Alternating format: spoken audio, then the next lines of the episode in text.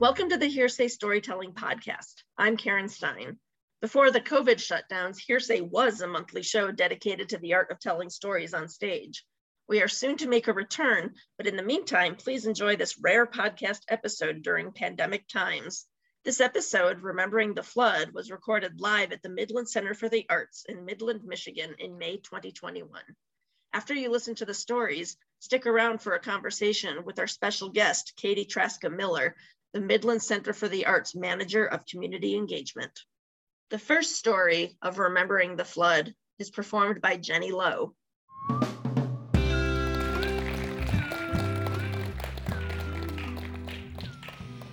So it's midday Tuesday, and I'm in our basement checking on this annoying leak in the wall that we can barely contain, and I spot it blue foam. Well, blue insulation foam to be exact. You know, the kind that comes in big sheets for construction projects. It's even stamped with the Dow Diamond logo. I mean, how much more Midland can you get than that? So while I'm trying to wring out the towels from this leak, I have this mind blowingly amazing idea.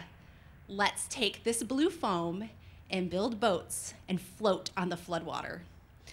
So I load myself up with foam board, drag it outside, deposit it on the patio, and I excitedly yell to my four kids, Come build boats. I think I'm more excited than they are. In my mind, I picture the five of us floating along like a mother duck and her four little ducklings, peaceful, serene, and orderly in a row. However, pirates quickly commandeer all of the building materials, and not only do I not get to build a boat, but the images of peaceful exploration are quickly turned into pirate attack, where two kids at a time would row their boat as quickly and as hard as they could into each other. Nothing quite like trying to make your sibling fall into the floodwater. So by now it's early evening, and I still haven't had a chance to try out the boats. I mean, after all, it was my idea. So when dinner is over, I decide it's my turn to sail.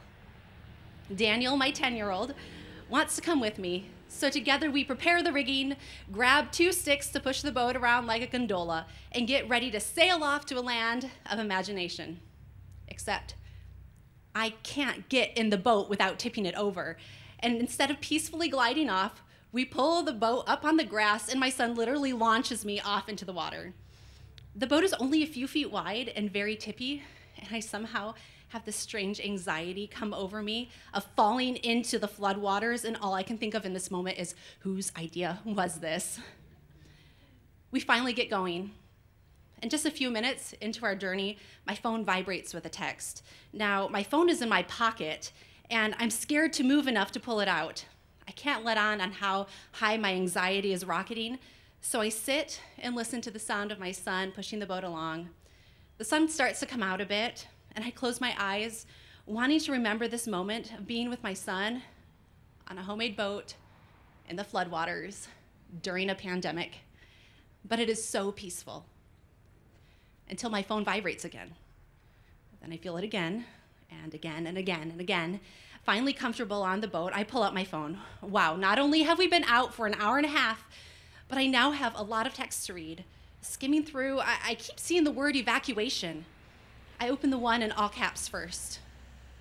7:09 p.m. A structural collapse of the Sanford Dam is imminent. All residents along the lake and river evacuate immediately. Those are my friends. I have to go help them.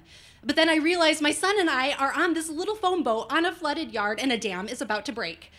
My heart stops beating for a moment and then starts pounding again so hard and quickly I cannot hear anything. I shakily put my phone back and yell, We, we have to go. We paddle as fast as we can, but it feels slow motion. As soon as the water is shallow enough, we jump out and run, and it is not a glamorous Baywatch run. I am in my farm boots. Water is splashing all around us. We are getting soaked, and we just can't seem to get out of the water fast enough. Eventually, we're also evacuated. We head to my parents' house in town, where the kids have a sleepover on the main floor, and my husband Michael and I sleep in the basement or rather, Michael sleeps soundly, while I have a shared moment with half the county on Ask Midland at 3 a.m., as we all try to find out if the dam failed or not. By Wednesday morning, the sun is brilliant and the sky is blue. I'm not sure how much sleep I got, but the first thing I do is check Facebook and I see it. The videos of the dam breach. One can't just unsee the fury and power of water unleashed on your own community. When I see that my house is okay, I'm filled with gratitude, but then guilt. This feeling that I did something wrong by surviving. As I look around bewildered at how quickly the water had receded, I see my kids and their joy of being home. Of course, I want them to be grateful. But in their joy, how do I help them to care about the needs of the many that are suffering? Michael and I immediately start planning with our church to help organize volunteer efforts. When the planning first starts, we hope that maybe 100 people will show up starting the Saturday of a holiday weekend to help. Friday night, I prayed, God, please send hope to this community. And hope came by the hundreds upon hundreds upon hundreds. In just three days, over 2,500 volunteers from all over the state, some even from out of state, showed up at our church to help strangers in a community that many had never heard of. Known by their yellow, yellow Helping Hand shirts, these volunteers joined hundreds of others from other churches and organizations to muck out houses from the top of Wixom into Saginaw County. Not long after the volunteers head out, I start to see reports on social media about these angels in yellow. Incredibly hardworking, always smiling, and not just rescuing people from mud, but from hopelessness. Okay, I hate wearing the color yellow. I usually avoid it at all costs. I never buy it for my kids. It's much too bright and way too cheerful for me. But I have never been happier or prouder to wear a yellow shirt. Throughout the volunteer effort, I oversee social media and phone calls, gathering addresses and requests from help, uh, for help from community members. Many are family members from out of state trying to get help for their loved ones, but the messages that get me the most neighbors reaching out on behalf of neighbors, people who are dealing with their own devastation, but take the time to care about and think about others. I get a midday break and head to a work site with my husband Michael. Our two oldest kids, Margaret and Daniel, are already there working with friends. The piles of stuff on the side of the road are enormous. Carpet that had turned into thousand pound sponges, drywall, blue insulation foam, furniture, and memories. The sun shines brightly, and it is so hot and humid. Before I make it too far down the street, a family with young children approaches me and asks if I want a popsicle. They are unable to help with mucking out, but they want to help in whatever way they can. So they are taking icy treats to the volunteers on this incredibly hot day. Grateful for this small act of well timed service, I pick out a red popsicle, unwrap it, and it immediately starts dripping sticky red juice all down my arms as I walk. Up and down the street, I see people working in yellow shirts, so many people, moving from curb to house to curb to house and back again. I follow a group to the back of a house and can't believe what I see. A huge hole, nearly the entire length and width of where a basement wall should be. All I hear is this constant scraping of shovels as volunteers in the basement shovel mud into five gallon buckets. Then another person takes the bucket to the edge of the hole, then lifts it up in the air over their heads to someone else who empties it a short distance away, then brings it back again. It's exhausting, sweaty, back breaking work. I look down the hole into the shadowy basement and see three filthy kids. Two of them are my own, but the third, The third is my daughter's friend who lives across the street in a house that was flooded in a very similar way to the house she's now working on. The water was so fast and powerful that it ripped a huge hole in her basement and pushed cubic yards of mud inside. They even had a small tree that ended up in their house. This family had suffered significant damage and had their house deemed uninhabitable. Yet she, along with her dad and her brother, after working long tiring, emotionally draining hours with a crew of volunteers on their own house, went out to serve. They weren't the only ones. Many others were flooded, yet still went out to help their neighbors. But talk about making light of a bad situation. This family took that tree that ended up in their house, replanted it in the huge pile of mud that was now their front yard, named it David, decorated it with work gloves and a few Christmas ornaments that were found in their basement. At the end of a long day, we head to my parents to pick up our two youngest children. They are not old enough to join us at a work site, so they are given the charge to keep their high risk grandparents at home. As I get out of the van, I look down and I am covered in dirt. My yellow shirt is no longer yellow, but a, a strange grayish green. Since we didn't have access to running water all day, my arms are still sticky from the popsicle juice, and they now have dirt and some cottonwood fuzz stuck to them in patterns of sticky red drips. Daniel, my son, is the dirtiest of us all. Too exhausted from work to even see his grandparents, he curls up on the grass outside and immediately falls asleep. Margaret, my oldest, just sits, trying to process what she saw while volunteering that day. Too dirty to go inside the house, I walk around the back port to the back porch. Wonderful smells of clean laundry hit as I pass the dryer vent. And then I see it. A cute homemade clothesline with work gloves strung up one by one by tiny colored plastic clothespins and a pile of now clean yellow shirts to fold. My girls wanted to help too, in whatever small way they could. Turns out, I didn't need to worry about how to help my kids care about others in need. They're learning from you. Thank you.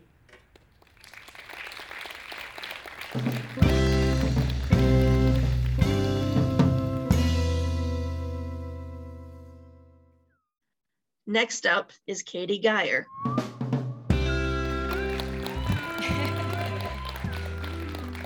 As a public information officer for the City of Midland, when I respond in emergency situations, I typically do a couple different things. I handle media inquiries, I write press releases, I manage our social media channels, and I consume my body weight in Hershey's chocolate and Diet Mountain Dew. Normally, for me, those are all pretty tame assignments, but in the case of the Midland dam failure in May 2020, we were thrust into a national media spotlight unlike anything that I had personally ever experienced before. Through that unique experience, I got a pretty interesting perspective from the other side of the phone and the computer screen. And the things that I witnessed are some memories that I'm never going to forget as long as I live. At the time the dam failure happened, we were still in the early stages of the COVID 19 pandemic. For me, that meant working remotely. And as the parent of a small child who was also at home at the time, it meant working in the most hostile work environment I have ever experienced. Our house did not have room for a home office, and my daughter was three years old. So we decided to move our camper into our driveway in front of the house so that I could have a private space to work. It was in that camper that smelled like mothballs, wearing sweatpants that were faded and a baseball cap to cover my unwashed hair during our numerous Zoom meetings that I would first learn that the Edenville Dam had failed. And it was in that smelly camper at that tiny kitchen table where I would write the emergency communications that would be read by thousands of people all over the world in the coming hours and days. On the night the dam failed, Governor Whitmer held a virtual press conference to address what was happening in Midland.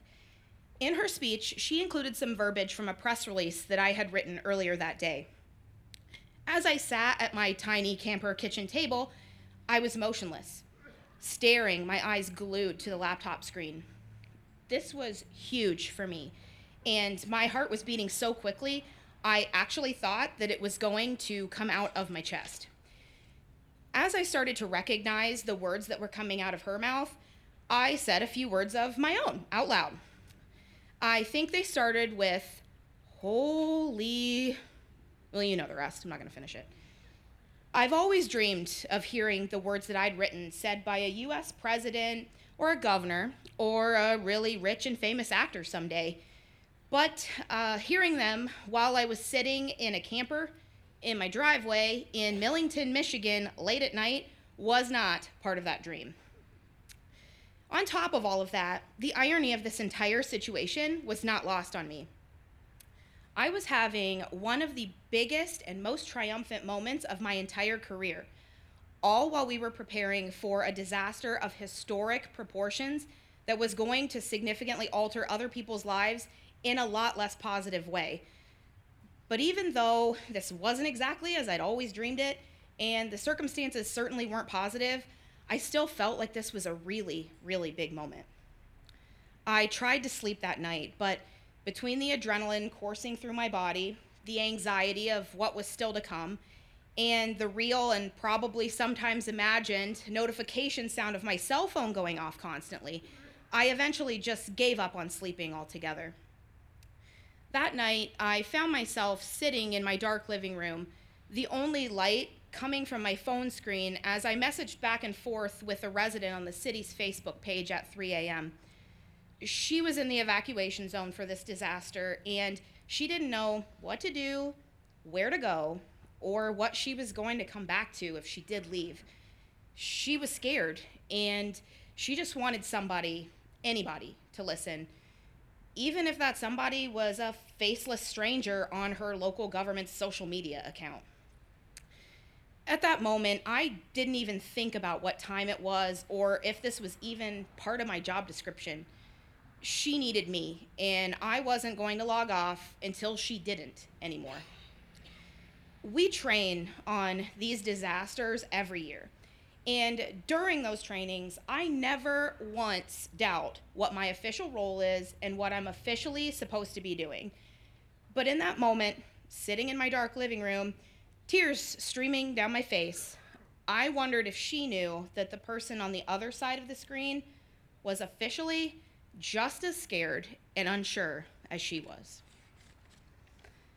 After a few days working remotely from my two star camper accommodations and finally a little bit of sleep, I was able to begin staffing the public information desk in person at the city's Emergency Operations Center. To try to give our limited staff somewhat of a break, uh, we decided to break it into shifts. And I was stuck with the 2 p.m. to 8 p.m. shift, which sounds like a bummer because if you think about the best time to be outside in May, probably in the afternoon and evening. The great thing about the EOC, though, is that it does not have any windows. So once you get there, you have no idea how nice it is outside, or really any concept of time or place at all. The other great thing about the EOC is that they feed you a lot. On one of my first nights, I was minding my own business and stuffing my face mindlessly with leftover molasses barbecue when the public information phone line rang. I answered it distractedly, probably offering some lackluster greeting, to which the caller on the other end of the line responded, Hello, this is so and so from the Wall Street Journal. I froze. The Wall Street Journal? I glanced around that quiet, windowless room, trying as hard as I could to silently swallow the giant mouthful of brisket I had while also trying to commit to memory as much of this moment as possible. As my eyes scanned the room full of monitors containing data and tables overflowing with food, I started thinking Am I going to be in the Wall Street Journal? What if I say something really stupid?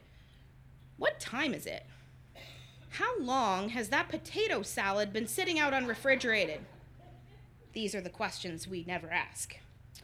Thankfully for me, all she wanted was a brief update on current conditions and to be added to our media list, both of which I was happy to do very easily. And just like that, I had survived my first national media contact relatively unscathed. So, as I look back on the events of last May's dam failure, I realize that there are a lot of things that have changed both in my life and my role in the last year.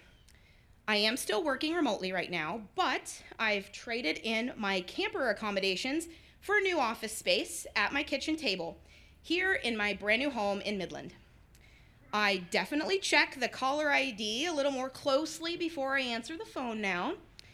And if you Google me, you will find my name quoted in news articles related to this disaster in media outlets that, if you ask for my opinion, I'm far too underqualified to be co- quoted in. But there are some things that haven't changed in the last 365 days. For one, I still believe, now more than ever, that I have the best job in the world. If you message me on the city's Facebook page at 3 a.m., I'm probably still going to respond right away. And if you're on a Zoom call with me, there's a very, very high likelihood that I have not washed my hair that day. Thank you.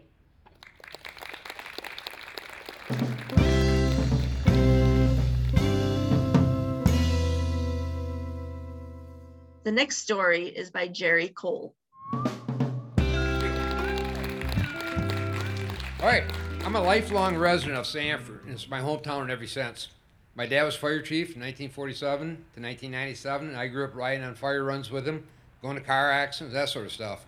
I was hooked on being a fireman at a very early age, and I actually joined the department when I was 18. I worked at a chemical plant here in town for 30 years, starting out as a fireman, then later on becoming a supervisor.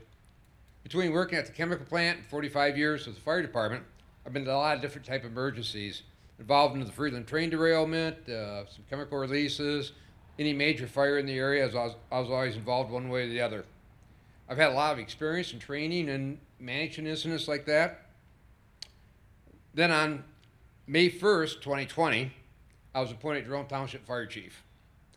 The pandemic was our number one concern. We were trying to keep our firefighters safe, uh, making medical runs and managing other sort of life issues. We had a, a flood watch in my first day as fire chief. Great, we're going to start out with a flood. Huh. That passed, no incident. I thought, okay, that was my flood event for 2020, one and done. All right. As, as a firefighter, I was well aware of the potential of a dam failure and the hazards associated with it. We had a plan, we talked about it, but I don't think too many people ever thought it was something that would ever happen. On May 15th, the weather changed for the worse rain and lots of it. The dams began lowering the, the water levels at Secord, Smallwood, Edenville, and Sanford. The days were spent reviewing plans, checking out equipment, making sure people were good to go. We had lots of communication with the emergency management coordinator. Then on May 18th, we were advised we could expect flood levels to meet or exceed what we experienced in 2017 when 11 homes in our area were flooded. Numerous roads were closed around Midland County. And from my experience, I knew the people in the low lying areas around Sanford were going to be flooded again. Some were just getting their lives back to normal. Later that night and into the AM hours, we wound up doing door to door notifications of pending dangers at over 700 houses. We got done early Tuesday morning. And by the afternoon, myself, about four other fire chiefs, and the county sheriff had a meeting up to the Edenville Dam at five o'clock with the uh, people that own the dams, a group of engineers from the state and other places, and a few others. We were having a meeting to figure out what we we're going to do about the situation we were facing because the more facts came in, the worse it looked. As we were talking, I finally just asked a question because the motor, the door-to-door evacuation the night before took six hours. I knew if the, if the dam failed, we would not have six hours. The plan called for two hours. So I finally asked the question can we get three hours for sure notification if the dam's going to fail? So we can get firefighters mobilized, get them out, do the notifications, and then get them out of harm's way. I was reassured that not only three hours, but we could have six plus hours. But we didn't know 100 yards from us, the dam, the compound, or the impoundment had already started failing. Uh, contractors working on it We were in the process of calling 911. Probably two, three minutes after we walked away from that meeting, our radios and pagers were going off. The dam had failed. So, so much for our six hours notification. Minutes later came the dispatch, first dispatch. And that's kind of the first real touch of reality when you looked at your phone and, and you saw that text that said that Edenville and Sanford need to evacuate. You, you knew it was real then. So we started calling for a, a, a motorized evacuation. We deployed our firefighters. They used sirens, lights, loudspeakers on, on the fire trucks. They got into the areas that we all knew were going to be flooded in a matter of time. Less than two hours after being at the Edenville Dam, I was at Saginaw Road Bridge over the Tittabawassee River. I was reporting to the EOC what I was seeing through my binoculars. I saw watched the water come over top the spillway in, in Sanford and it topped the dam two things stood out to me right that moment. So, working around engineers for 30 years at the chemical plants. I knew, a quick check, it'd been one hour and 53 minutes since the dam failed, so that water's topping over the dam. I also knew in the plan it called for one hour and 50 minutes to two hours for that to happen. And the only thing I could think of was I got to meet the engineer that did the calculations on this. This is amazing. He hit it right on the head. So the other thing was the thing that you hear the cliche that you, you can't believe your eyes, but when you're watching that water come over the dam and over the spillway, I couldn't believe it. This was a flood that was never going to happen. My hometown is in the path of destruction. There's nothing any of us can do about it at this point in time. So our troops rolled out. They got back in the station. We did 11 rescue runs that night to get people out of places they stayed too long. And four of us spent the night at the station. 4 a.m. Wednesday morning, I got up and I walked down to check and see if the water was still coming up, and it was. Uh, it got within 150 yards of the fire station. And all I could think was, okay, enough. It's time to stop this nonsense. You know, we got we got to stop this thing. So, but it did stop, and like I said, 150 yards from the station. By that time, the river crested at 35 feet. Most of the buildings in Sanford were underwater. I did a quick assessment. 70% of our firefighters had uh, minor to significant damage at their houses, their personal houses, and they're still doing the deed. When the sun came up on Thursday morning, May 21st, I got my first look at what happened in my hometown. Seeing the houses swept off their foundations, washed a block, two blocks away, and piled up like they were some sort of toys. Uh, some buildings were completely gone. And as I stood there in a, a foot and a half of mud, thinking it looks like the lunar surface or a war zone or something like that. So later that day, we met up with the firefighters from Coleman and 47 National Guards people. We completed a, a wellness and a hazard check for all the areas impacted by the flood. By that time, some of my firefighters had only had minimal amount of sleep over the last couple of days. They wouldn't go home. And finally, at that point in time, as chief, I gave them the order: go home, rest. Something else happens, I need you on deck. So an hour or two later, I went back downtown. All the firemen I sent home, and I have pictures of them carrying stuff out of the businesses. They were down there working. You just can't keep some guys down. In the following days, I was involved in searching a number of houses where the people weren't accounted for it was amazing between everybody from the village to the county how we accounted for every person. And then there was ones we couldn't account for. Originally, I thought we made it through, nobody hurt, nobody dead. Now we're going through these houses. Two of the houses had all the furniture piled up at the end where the river actually washed through it. And it was all caked with mud. So then you realize you got to pull it apart piece by piece and dig through the mud because you're looking for a human, and uh, that's what you do. That's that was kind of on the job training. You figured that out. But we ended up accounting for everybody. No one died, no serious injuries, no fire trucks damaged or anything else like that.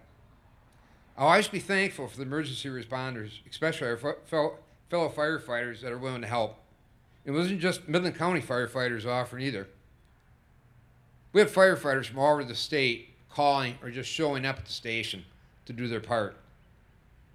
We had, a, we had an individual from down by the Indiana border. His name's Dan. He's a fireman. He brought his own skidster and loader up, worked two weeks nonstop up here. He's back in Sanford right now. He came back up, took another week off, and he's back up here working, helping people.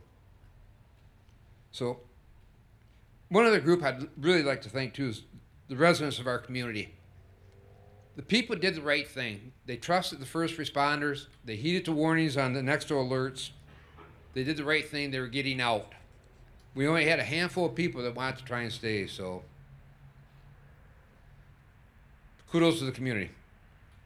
Once the water went down, there was an army of volunteers in Sanford helping clean up, from high school age to retirees. And a year later, today, there's probably 200 people in Sanford volunteering to help, and there's still plenty of work, but it just amazes me. I real through this whole thing, I realized major events I went through earlier in my life, such as those fires, hazardous material incidents, train derailments, and things like that, were preparing me for those, that few days right there, that significant event when you're wondering, trying to figure out what's going to happen next.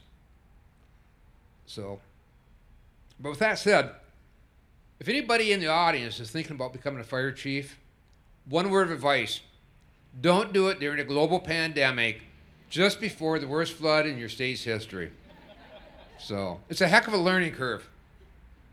A good friend of mine summed these events up very well with a one liner I'll spend the rest of my days being thankful for the things I never knew I could lose. Thank you very much for your time tonight.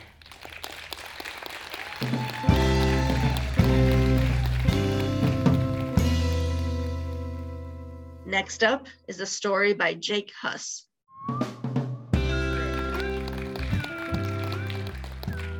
So, on a Tuesday morning, one year ago, as the manager of historical programs and exhibits here at the Midland Center for the Arts and the Midland County Historical Society, I was preparing to perform an oral history interview over Zoom. You'll remember this was mid lockdown, so of course there was no childcare. My wife took my then three year old son and six months old daughter down to the basement that I had spent the last year and a half finishing to watch cartoons in our home theater. It was a pretty good day, pretty normal as far as pandemic goes. And then the following Friday, we even had a neighbor walk down our street with a party platter from Subway. That's a good day too. Saturday, all my friends and family show up to offer to help me clean my basement. This is starting to be a good week. Sunday, just for standing in my driveway, a restaurant association van pulled up and gave me a selection of box dinners. Not to mention at this time, we had record levels of volunteers coming into work because they wanted to see their local history not only survive, but thrive. Sounds pretty wonderful, right? And it's easy to do that when you don't mention the flood within the pandemic. but the truth is, the dams broke. I didn't have access to my home or my office from Tuesday evening to Thursday morning. And when I did get into my home that Thursday morning, and I opened my basement door where my children had been playing two days ago, I was met with the sight of 400 little brightly colored plastic balls from my children's play pit floating in four and a half feet of water. That day, my dad came early in the morning. We spent most of the day draining the water out of my basement. Took a long time. Then we went home. The next day, I went to work, by which I mean the history campus on Main Street. I spent that entire day working with wonderful students from CMU as my basement at home sat drained but still filled with my family's soaking life and we boxed stuff up from the Bradley home and we brought it here to be safe at the Midland Center for the Arts main building, which was also flood affected. That night I went home and I cleaned a little more of my basement and I filled garbage bags full of my family's clothes, which were soaking wet, laying in the laundry room so that they could be washed at my in laws because, of course, we lost our washer and our dryer and our water heater and our furnace and my 90 inch home theater screen. I know, that's the biggest shame. Let's just say it. Well, I am very fortunate to have a large family and a lot of friends. And the following day on Saturday, they did all come over and they helped me with everything from cleaning little plastic children toys, ripping out drywall, tearing up floor, and you have to remember, these are all the same people that helped me install it for a year and a half, six months before this. But what really stands out during that day was the lunch. My mother had brought over sloppy joe, fruit, chips, and pop. What a wonderful barbecue. And we all sat covered in grime with a very clear line on our wrists where we had decided for a half an hour to physically and metaphorically wash our hands of this event. And things got really normal in kind of a weird way. My buddy John turned to my brother Luke and he said, You guys getting those uh, school lunches they're having delivered? That's kind of nuts, right? the same time, my brother Joe turned to my dad and he goes, I, You know, I don't think Levi's going to play soccer again this year. A lot of people have stories about tense Thanksgiving or, you know, really ruckus Easters. But I can tell you, bar none, that was the most bizarre party I have ever hosted. But I'm glad we did it because in one day, with the help of my friends and family, we got that basement completely cleared. And that was my life for some time. It was chaos. Um, and in fact, the shirt that I'm wearing is a big symbol of that chaos. I wore this shirt one day in early recovery when we had a mitigation crew going through the wreckage of the Dowseum basement on the History Campus on Main. I spent that entire day bouncing back and forth between following that work crew through the silt and grime of the basement, rescuing what artifacts I could, and then leading a big group of volunteers, wonderful volunteers, who were cleaning carriages and sleighs on the lawn in 90 degree heat. And you can still see the stains of that day on this shirt. But when you look at this shirt, you can also see the title of the book. Maybe not those of you in the back row, so I'll say it. This shirt is from Ernest Hemingway, The Sun Also Rises. And a year on, our archives are being recovered by professionals. Our collections are in the process of being restored. And my basement is back. Not with a 90 inch screen, but with a 110 inch screen. Floods come, darkness falls, but if you wait and you look for it, the sun also rises.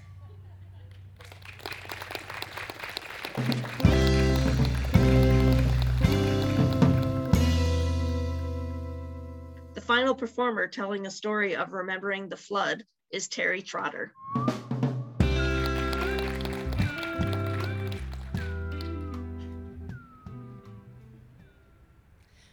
So I walked into the room and all eyes were on me. I had just agreed to begin work as the new CEO at Midland Center for the Arts, and I was being introduced uh, to the staff. Bill, the board chair, spouted some pleasantries about my previous experience, about the things I'd done in my career, how excited they were to have me joining the team at the center, and then he turned the mic over to me. So, teamwork, uh, a vision for more programming in this great community, more engagement in education, I talked through my list of the things that I hoped that we could accomplish together with the new team. I was really excited to come to Midland and to learn this new community and to use my skills and experiences in a different context. So I spoke, the staff asked me some questions, and then we closed the meeting. Now, Phyllis was sitting right down front, and as the meeting concluded, the mic was returned to its stand, and she made a beeline for me she stuck out her hand and she said, Hi, I'm Phyllis. I do the programming, and I'm retiring. And there it was. It was an immediate opportunity to make an impact. And, you know, I felt ready for this. I knew how to program artists and entertainers. I was connected in the industry. I knew I could find someone that would help us both in the interim and the long term or whatever we needed. It was an opportunity to make change, to solve my first challenge, because this is what I had been hired to do to help our staff and our organization have the greatest impact in our community. So I knew where I'd begin. My job was to use the skills, experiences, and networks that I'd formed through my career to that point to answer questions, to help find opportunities, and to fix problems.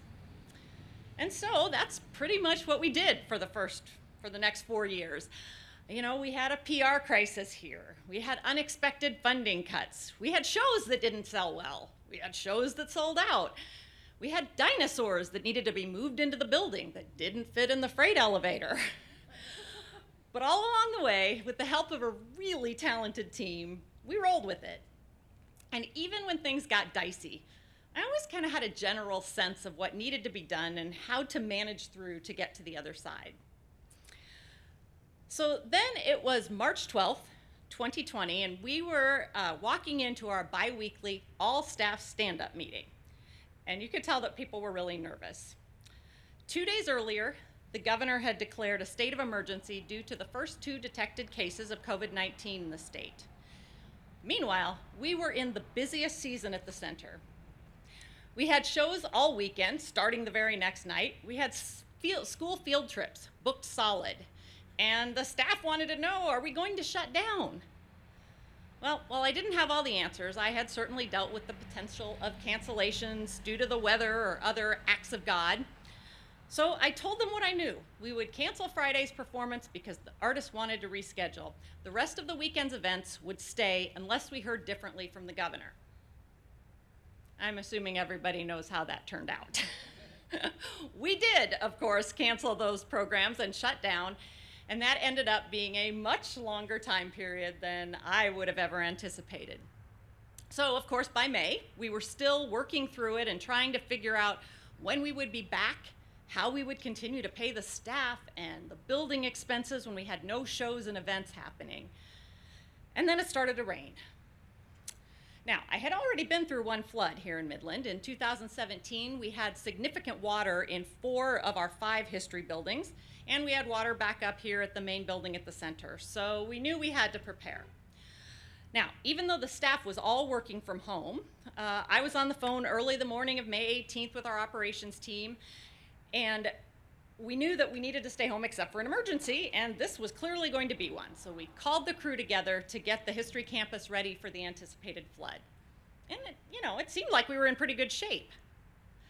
But then the dams broke. So the next morning, with my house thankfully dry, I headed out early to see what was happening around town, still not fully comprehending what was being called this historic 500 year flood. So I went to the center first knowing that the power was out. And as I approached, I breathed a huge sigh of relief as I saw the front door open and a thick black cord running down the sidewalk out to a generator sitting right in front of us here. And I thought, oh, thank goodness, at least the fish in the aquarium are safe. My operations team told me that things were secure, but we needed to stay out of the basement for now because power systems were still underwater and it just wasn't safe yet. Now, of course, getting to the history campus on West Main Street was impossible. It was still underwater. We had seen drone footage and knew that the Doan Center, where our historical archives and libraries were housed, the building on campus that we did not think would flood, was wet. So the next afternoon, our production director canoed in and confirmed that the Doan Center had nearly two feet of water standing in it. Later that night, uh, I heard that the water had receded enough that he could get in by a truck. He called me and said everything was wet, but he was opening it up and placing fans, so we should be able to begin work the next day. I thanked him and said I'd meet him there in the morning. Meanwhile, our operations and museum teams were readying the forces of volunteers and experts in museum and artifact damage. I was told we would have an incident, an incident commander sent from the Michigan Museums Association on site the next morning. And we were set with a slew of volunteers that had been coordinated for throughout the day, both local and museum professionals from across the state. and I pondered the irony. We were under a mandated stay at home order. At the same time, many people, myself included, had been told to evacuate their homes. And as we were soliciting volunteers to come out to a hot, damp, and closed building to help us clean out mud and muck. And then I confirmed with the team that we had all of our COVID protocols in place because this would be our first time actually using them. So Friday morning, I woke up, put on a pair of old boots, and headed to the history campus. I was absolutely prepared to see mud, to see water, to pretty much see chaos. What I think surprised me the most as I approached the entrance was the giant whiteboard and the guy standing there in front of it in the orange vest who was calmly assigning volunteers to a series of teams and jobs. And this was Jason, our incident commander, who I learned had been trained through a National Museum Association program to help organizations run these types of disasters. Jason and our team had the, had the scene well under control and I spent most of my day on the phone talking with board members, with the media, coordinating with staff about the operations and everything taking place. And about midday, I walked through the soggy, wet, muddy building and tried to get a full picture of what was happening. I peeked in the conference room and I saw Nicole and Katie, our data manager and our outreach manager, both wearing soaking wet gloves, mud covered, mud covered boots, and pulling soggy, wet drywall off the studs around the room. Crystal, our archivist, was scrambling from one team to the next, table to table, helping the volunteer crews sort through soaking wet 100 year old books, sagging boxes of papers, and dripping wet old quilts, separating them into piles to go to the restoration company. Two of our board members were hauling boxes of archival material from the top shelves in the research library into the 24 foot truck in the parking lot so that they could be brought over here to the center and wouldn't be damaged by the humidity and mold at the history site. Of course, it was Memorial Day weekend. It was hot and sweaty. Everyone was in masks. It was not easy work. I remember grabbing a bottle of water and going out behind the Doan Center to just sit for a moment. My mind was spinning. Our, our team was amazing, and our community really showed their true colors. We were going to get this cleaned up. But it was also becoming abundantly clear that this would be just the beginning. There were so many questions, I had no idea what the answers were or even who to ask. I did not have experience with natural disasters, let alone a disaster that happened in the midst of a global pandemic that had us completely shut down. I decided at that point I needed to head home a while and check on my family who had been working on our, with our church on flood cleanup that day. It was Sunday of Memorial Day weekend, and as I pulled out of the parking lot and drove slowly up West Main Street, which was still caked in wet mud, I rounded the corner onto the straightaway just before Dow High School. And sitting on the uh, and sitting on the side of the road was this small blue canopy tent. It was kind of like those ones that you take out to the soccer field to uh, so you get some shade. And there was a guy standing in the tent with a few coolers stacked in front of him and a homemade poster board sign affixed to the tent that said, "Free hot dogs and water." Well, I lost it. I cried the rest of the way home as all of the pent up emotion of the pandemic, the flood, the uncertainty, and just the humanity that was on full display hit me. And you know, it was the image of that man, his tent, his free hot dogs, that stayed in my head, not just during the immediate flood crisis, but even beyond, as I realized that it's so easy to feel like you can't make an impact in the midst of overwhelming circumstances where there aren't readily known answers. It was something that was hitting me very personally as an organizational leader who's supposed to have answers and resources and be able to fix things. Well, the next day, inspired by my nameless friend and his hot dog stand, my family and I made up Memorial Day picnic boxes with broths and potato salad and watermelon and cookies and distributed them to church families whose homes had been devastated by the flood. It was a reminder to me and to my family that just doing something, even one little thing, does make a difference to someone. And that even in the midst of being overwhelmed, taking an action that has a positive impact on someone moves the needle. While we did get through the immediate flood crisis within the next few weeks, we got the dry artifacts moved from the history campus to the center. We got the wet papers and artifacts frozen and dried so that they could be restored, and the water and the mold were finally out of the buildings. But the overwhelming feeling was really just beginning. I had come to this job knowing that I would learn something new every day but also feeling like I had sound experience, knowledge, connections, resources to lead the staff through challenges and opportunities. COVID and the flood, that what would you do if scenario, was not asked at my interview, nor was it ever in my background or training. Tonight, in fact, as you sit here, the center is still struggling to recover from both events. We sit outside where it is safer from the pandemic that while waning is still very present in our community. Our offices, the museum spaces upstairs remain closed as we have yet to fully repair the power and rebuild our buildings. And I have an entirely new vocabulary of alphabet soup working with FEMA, the F- SBA, getting PPP loans, and applying for SVOG funds. I did not train for any of these, these things. And yet, I still do have to have some answers, provide some direction, and ultimately do something. Because, knowledge or not, that is my job. Yeah.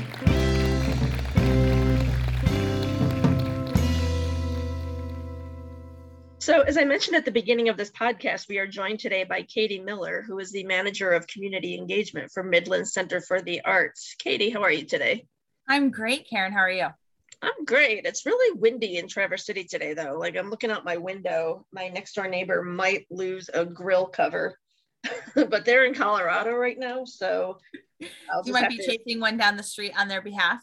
I might be doing just that. Fortunately, they just moved in. Fortunately, they finally gave me their phone number so I can tell them if that's what happens. So, um, but yeah, it's uh, hopefully the wind won't be too much of a third guest or, or additional guest on this podcast episode.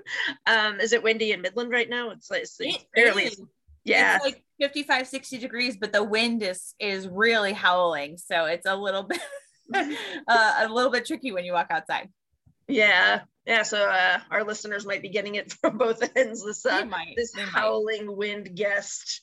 So um, yeah. Well, thank you so much for joining us today. Um, you know, you live in Midland. Um, all these stories were from the flood. Uh, what's your personal story of the flood?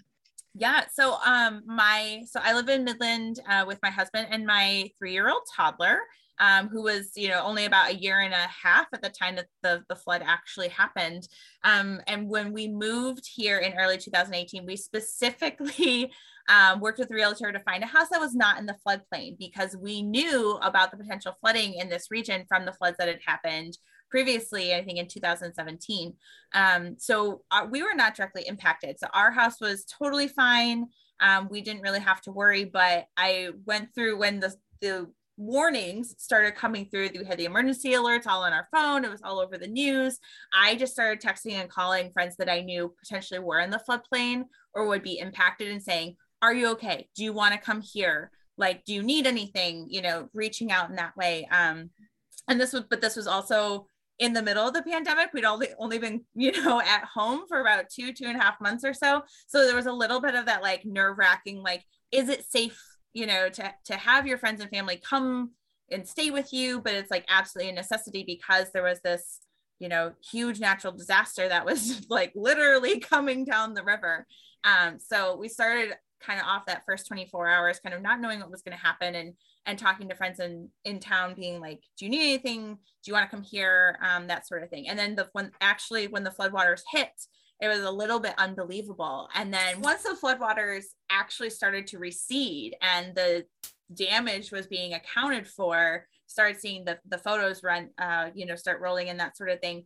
Um, working for the Midland Center for the Arts, we were directly impacted. So we have two separate campuses in Midland. So we have our, our main building, which houses our performance spaces and our museum spaces, our classroom spaces. But then we have a separate history campus, which houses, houses an 1880s historic home several museums, a working blacksmith shop, um, event space, and these beautiful open grounds. And that is directly in the floodplain.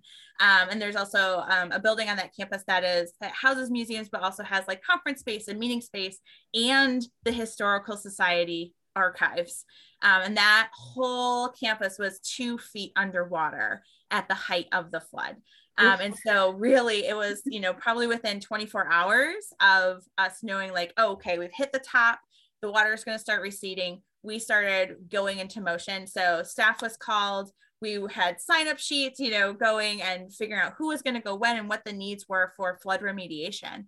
And we, um, so I spent Memorial Day weekend over at the history campus in like, you know, big waiter boots um, and uh, you know work gloves that were just soaked from the from the moment I set foot in there and started working, tearing out drywall that was about you know two feet up from the floor. So I spent you know two days just tearing out drywall, shoulder to shoulder with my coworkers with our masks on, um, going room to room to room, cleaning all that stuff out, pulling out carpeting, pulling out wet insulation that was just dripping with dirty nasty brown floodwater. Um, we spent about I spent about two days doing that, bringing snacks, running um, to get supplies from various people's houses. We needed like um, dehumidifiers and fans and stuff like that. So we were collecting all of those and running around town. Um, and then the third day, so the Monday Memorial Day weekend, because I was on I was on site, showed up. Hey, what do we need to do today? Um, Julie Johnson, who was our director of museum, said, "Oh, you have a center credit card. I need you to take these 12 bags of wet historical quilts to a laundromat and launder them right away so they don't get moldy, right? And don't like disintegrate any further than they already have been. So I spent about four hours at a laundromat on Memorial Day weekend um, laundering very old quilts and pieces of fabric and kind of like historical artifacts in that way um, in the massive washers and dryers uh, here in Midland. So that was like incredibly boring, but also like incredibly important to kind of to help um, keep those pieces intact and make sure that they weren't damaged any further. Uh, but it was simply just because, oh, you're here, you're available, you have a center credit card, go. um, but yeah, drywall and quilts. That's how I I spent my first uh, weekend after the floods. Yeah. Well, I imagine with the quilts, I mean, that actually sounds really nerve wracking because you don't want it to get destroyed. I mean, did you spend the entire rinse cycle like, please, please work out, please work out? yes, I like definitely had to go through these sopping wet, um, you know, quilts going, okay, what what do I need to separate out? What can I put in together? What's really super delicate that maybe I should take home and hand wash? Um, most of it was, you know, those, you know, back in the 1800s, they in the early 1900s, they used strong thread, and so things were pretty pretty well intact. But um, I like definitely made a spectacle of myself, pull like bringing in all of these garbage bags full of sopping wet fabric and having to pull them out and it would be like dripping wet on the floor oh, you know so God. i had to go to the, like the laundromat manager and be like do you have a mop that I could borrow like to clean this dripping blood water up.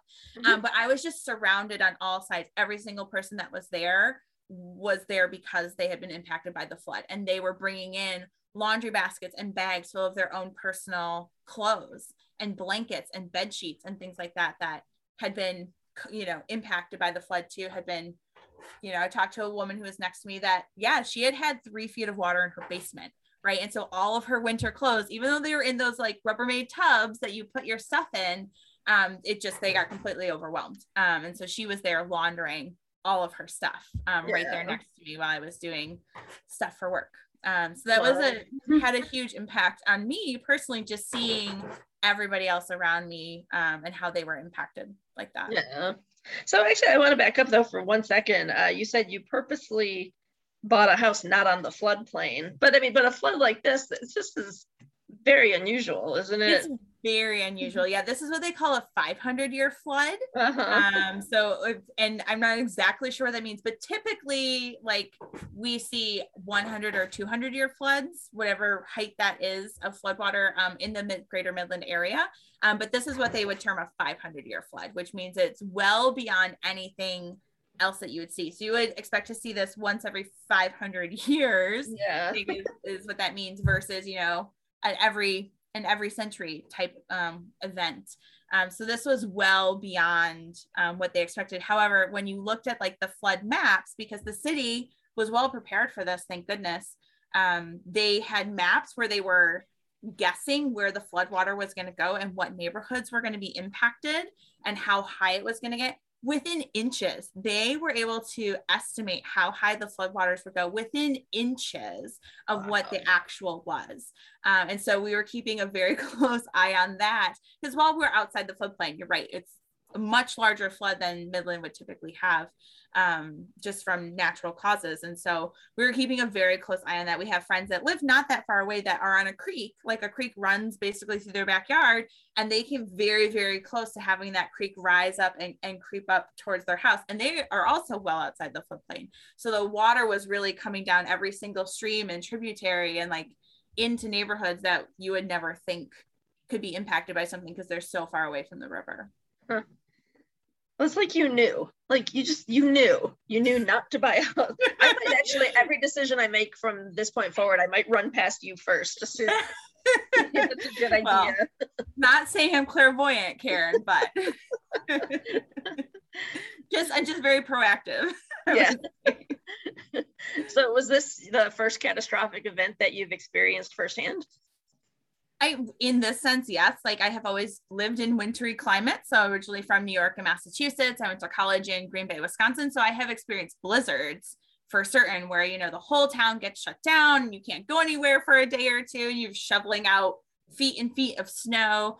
Experienced that in Traverse City when I lived up by you, um, but never anything like this where people's lives were really at risk um, and property had so much damage and just the whole community was so impacted. So it was a very different experience for me. And like i said like within that first 24 hours i was so incredibly worried about my friends and colleagues um, and their safety. And i had never really had to worry about that before because us you know midwesterners we know how to deal with snow. Um, and so it's you know when you're used to it you never really think about it but this is something completely different. I've oh never lived in an area where tornadoes or hurricanes or anything like that are an issue or something you really have to think about and consider. Um, so this was a very different experience personally for me. Yeah. Yeah. No, I remember, what was it, 2013, 2012, when we had that mesocyclone up here? Yeah. Um, did you live here then? I didn't know, but I, I remember I remember hearing all about it because I was in state at the time. Yeah. Yeah. Yeah. No, it was crazy. I like, like I grew up in the Chicago area um like you said like i've never experienced anything like that where and i was like handling it really well like standing right at the window looking outside like what's going on? Yeah. No you're supposed to go to your basement karen. You're supposed to go to your basement. I did not have one. I had a michigan basement. Um so no at one point at one point i was like i am going to join the dog in the tub because he was smart. He went right for the tub. Oh, wow. and i was like he knows what he's doing.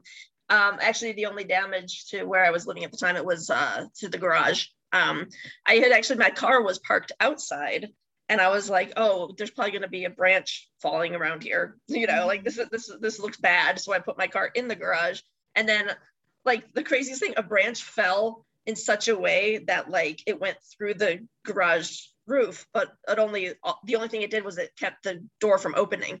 So like, my car was trapped in the garage. oh my gosh.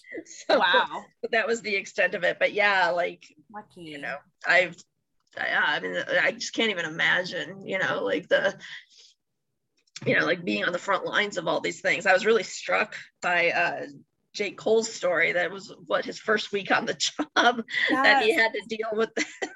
Oh my gosh. And all of his experience, you know, 25, 30 years in the field culminating in this event. And, you know, I don't know that that's something you ever really think is going to happen, um, but you're prepared for it. And I feel like Jake handled it with um, such grace. I don't know that's the right word, but like he was such an incredible leader. And you could see the, you know, through the story he told, the dedication of, you know, the men and women that are emergency services personnel in Sanford and everyone who came to help. Um, and you know the fact that no lives were lost during the floods in any community is just such a testament to first of all like great communication um, across all the municipalities um, emergency services that you know were so diligent going door to door making sure that people were out of their homes and were safe um, and people following instructions frankly um, you know that's a huge part of it when you're told to to vacate um, actually listening and doing that and making sure that you and your loved ones are safe. I just think it's a real testament to how the community like took it seriously, came together and actually and did what needed to be done to make sure that that no lives were lost. I think it's huge. And I think we all really breathed a sigh of relief that that was the case at the end of all of it. Yeah. Yeah, I'm sure. Um, yeah, years ago, you know, Hearsay did a theme uh, the show uh, had a theme called calamity which you know that word suggests something bad happened but it was hilarious. Um, and i mean honestly i mean this one of the stories was about that mesocyclone and it was hilarious. Um, even though you know the the content is very serious but just like the way it was experienced or the way the story's told because you know when when you're telling the story from the past it's a lot easier to find the humor in it. Um, so, you know, the audience was laughing pretty hard at these stories of you know, hardship. Um, but the show about remembering the flood is so different because, for one thing, I'm guessing everyone in the audience had experienced firsthand this very event that the stories were about. yeah, absolutely. I, I think I think that's why people came because they had some sort of firsthand experience, whether it was them themselves, a family member, a friend who was impacted, or they helped out with flood remediation afterwards. Um, every single person in the community, not only Midland, but Sanford, surrounding communities, even down into Saginaw, there was some flooding. Um, so many people are directly, indirectly impacted. Yeah. Mm-hmm. Yeah. And then, you know, on top of it, like you said, this happened the flood happened during the first couple months of lockdown and then the actual show was staged when like we were all like hardcore in pandemic fatigue although like i i said that in past tense like we're not still in pandemic fatigue right now even as we speak um but uh yeah I, I don't know i mean midland um and the times i mean my my experience in midland has been through these storytelling shows at the Midland Center for the Arts, but it struck me as a pretty tight community, even though it's like, you know, it's it's a city, but it's a small city. Um, yeah. like how, how did the audience receive the show? Do you feel like it was traumatic to relive it again a year later, or was it more like a community building? I mean, not traumatic, but like, you know, like, is, is it still raw for some people, do you think? Um, I we had very positive responses um, from the folks that attended, and you know the emails and and Facebook comments and stuff that we got afterwards. So I think it was a positive experience.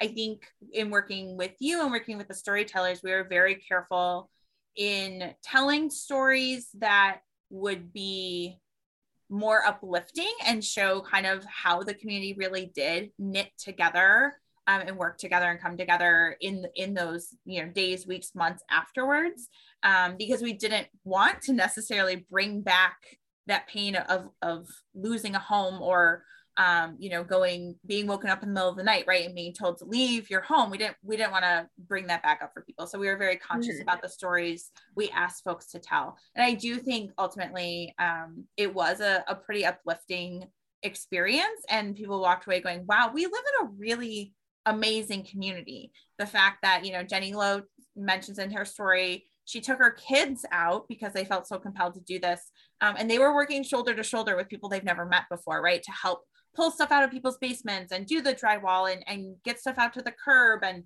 um, I think it's just a demonstration of, of how selfless people really were in this time of need and the best of people, like how the best of people can really come out in the most stressful of times. Um, and I think, you know, everyone was like, oh, the pandemic. But really, once you saw what was going on, that just flew out of your mind immediately. And you're like, I'm going to strap on my mask. I'm going to do whatever I can to help my neighbors. Um, and thankfully, we did not really see a rising in a significant rise in COVID cases after that because I think so much of the work was outside and pulling stuff out of people's houses and like chucking it to the curb. But uh, I think people were just respectful and cautious too, you know. And so again, that just shows the best of people and how we can really come together as a community. And I think Midland is a very tight knit community, but you will also the stories that came out after um, and that we didn't get to include, right? Because we only have a limited number of storyteller slots we can fill and time that we have. But um, for instance, like Midland Area Interfaith Friends, which is a, an incredible group in the area, they have raised thousands upon thousands upon thousands of dollars to help people rebuild their homes. And they were able to get a local um, design firm and contractor to rebuild homes for free for people that just absolutely were not going to be able to afford to do it on their own. And the FEMA assistance was really slow and everything else, right? So the that sense of community didn't dissipate, you know, immediately following. It wasn't like, oh, back to normal. No, the flood relief efforts really continued for a long, long time afterwards. Um, I think it just shows the strength of the of this community and and how much we care for each other. And like certainly not perfect. We have our issues just like every community mm-hmm. does, but um, you know, I think you see that after natural disasters, but it was really um different, I think, for us because this was like completely unexpected, something that we're not used to dealing with. Like areas that have tornadoes, you know what you kind of know what to expect, right? You're always kind of prepared for that in the back of your mind if you live in Tornado Alley. But this is was completely unexpected, man-made disaster, you know. So um yeah, I think it really demonstrated the best of our community and how much we care about each other and the fact that the relief efforts just continued well past maybe what you would expect or their natural life i think just speaks a lot about those and those people in our community that really really care about their neighbors. Yeah. That's great. Yeah, I, you know, I, as you were talking, I was thinking about, um, you know, like after 9/11 happened, and all of a sudden, like for like for several days, or maybe a week after, where the, you know, there was that social commentary, where it's just like everyone's just being so nice to each other and so kind and um, generous of heart toward each other. Um, and and I remember actually uh, whenever this was, however long after the actual event happened, I was driving. I lived in Chicago at the time, and I was driving on the highway, and somebody caught me cut me off, and then gave me the finger. And my thought, I actually said out loud to myself while I was driving, I was like, "Oh, I guess we're done being nice to each other," you know. But but I have to say that, like, you know, like even if it's not, you know, like you're saying, like even if the community has its issues, and you know, like and it's not perfect like those moments like for however long it lasts it's so special to be able to see it um and be yeah. part of it well so. and we had um several multiple shelters set up in the community at local high schools and hotels were taking people in and all of that and you know i went in uh, united way was huge you know uh purveyor of volunteers I had this great sign up system and would send you emails and like let you know what shifts are open and where the need was. And so, like, I took a shift at Midland High School at like 10 p.m. one night going in because it was a shelter. And it was, you know, towards kind of the end when people were starting to get able to get back into their homes or you know, had places to go.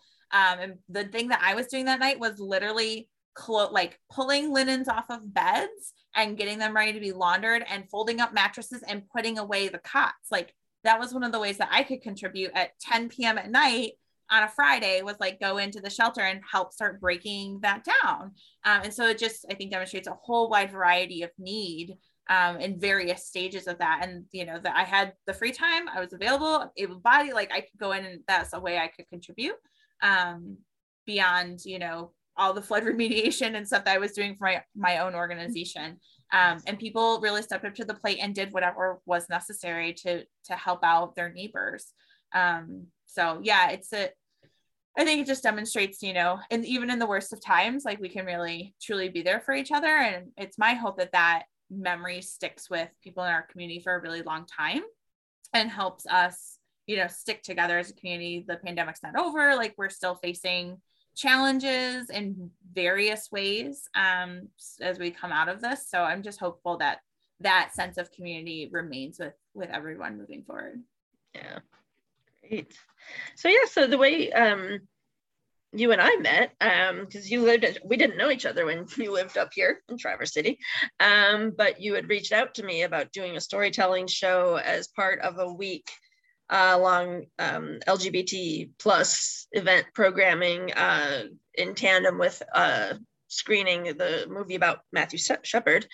Um, and I remember actually somebody stopped me in the parking lot that night after the show was over. She was like, you. And, I, and then she came over and she said that show was great. We want more of that. It was cool. Because like the way uh, again it was like you. I was like oh what did i do?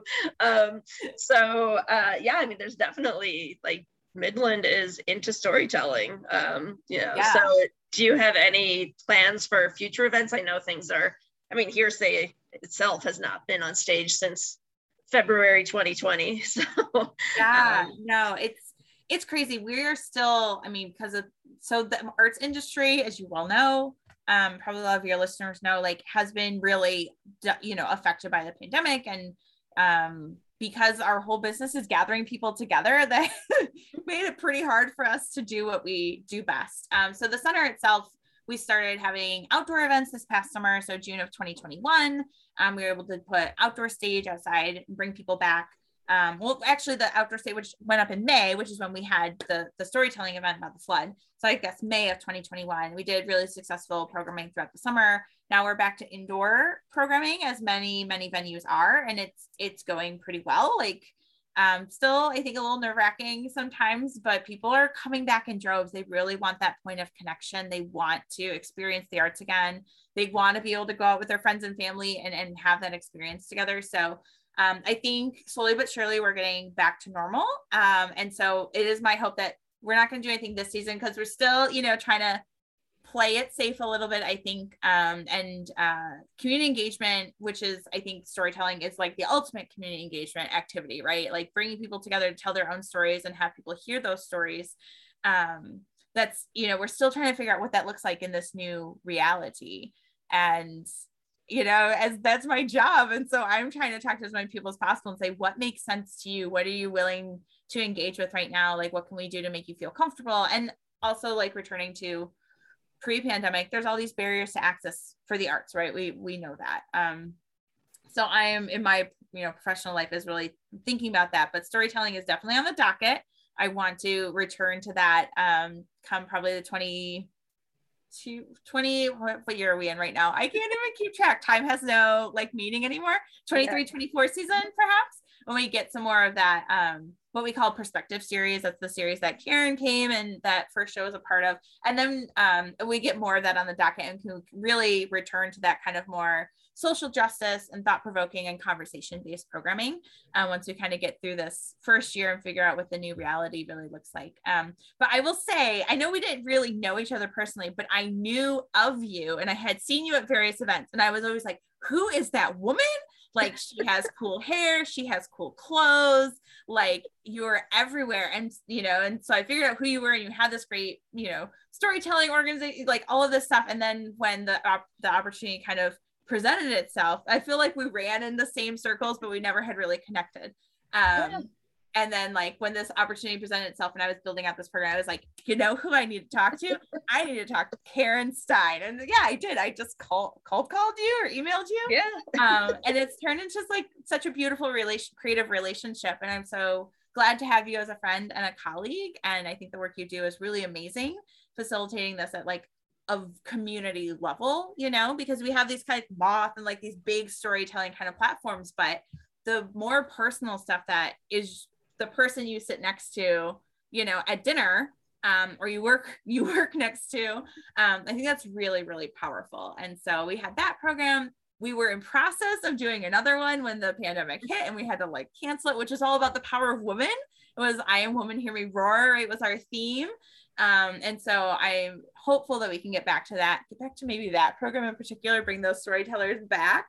Um, but I'm really glad that we were able to work together on this and facilitate, I think, this moment of healing for our community and a chance for people to share not only like kind of the trauma of it, but also like we said, like the healing and the the great way the community came together and some moments of humor too. Like like you'll hear in jake huss's story um you hear in jake's story about like he went into he had, went to this his basement and all of those balls the colored balls from the ball pit from his kids were like floating you know like that's a moment that's going to stick in your mind forever and we laugh at it now because like that picture is is really quite funny um so finding those moments of le- levity like you said are so important in in kind of remembering this is both a, a bad, you know, bad thing, but also like a positive thing too. So yeah.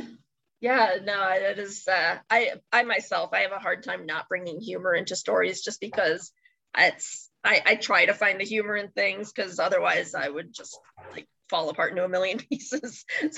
But depending yeah. on what it is but but yeah no i'm actually i was really glad that you reached out. And it was so nice of you to say that about you know who is that woman? Because you know like for the past few years i've been in pajamas in my living room so nobody's saying cool clothes and of that person who's everywhere. I'm in one place and in one outfit. So um hopefully we'll we can get back to uh something at least sort of similar to where we were before someday. Yeah but uh, yeah, I, I look forward to uh, you know hopefully working with you more or uh, you know even just coming out and seeing what you guys are doing separate from hearsay. Um, midland i actually had never been to midland before you and i connected. It's a cool town. Um, the alden dow house holy moly. That is it's so cool. It's like slightly bizarre but it's also so cool at the same time. Anyone who wants to come to midland there's like only a handful of fun things to do. You can come to the Center for the Arts. You should definitely come see me at the Center for the Arts. Um, we have an incredible canopy walk. We have the Dow Gardens. We have the Alden B. Dow House. Um, but I think going to like the home and gardens is definitely something you have to do because the architecture is incredible. The story behind it is incredible. Um, it's like such a landmark um, kind of for architecture and it's a fascinating story as well. So, and they have like a really cool mid-century modern architecture tour that has like an app that you can do on your phone, so you can like drive around Midland and see all the Alden B. Dow houses and like buildings that he designed. So I'll, I'll put in a little plug there for that. But it's an app that you can download on your phone from their website and like it's super fun. It's super fun to do. So yeah, come see us in Midland. We'd love to have you. I'm coming back to do that. cool. Well, thank you so much, Katie, for for uh, sitting down over the internet with me today. You're so welcome. It's such it's such a pleasure. And again, I'm like so grateful for your work and um, for our you know friendship and professional relationship. It's such a pleasure to work with you, Karen. Thanks.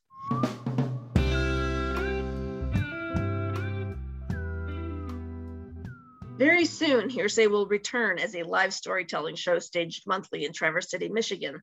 You can follow us on Facebook and Instagram, and you can subscribe to our podcast on iTunes, Podbean, Stitcher, and any other podcast place you prefer to go. Our podcast is produced by AJ Scott. Thank you to Midland Center for the Arts for collaborating on the show, and another thanks to our in studio guest, Katie Miller. Find out more about Hearsay at our website, hearsaystorytelling.com. This is Karen Stein, Hearsay's founder and creative director. Hope to see you all again very soon.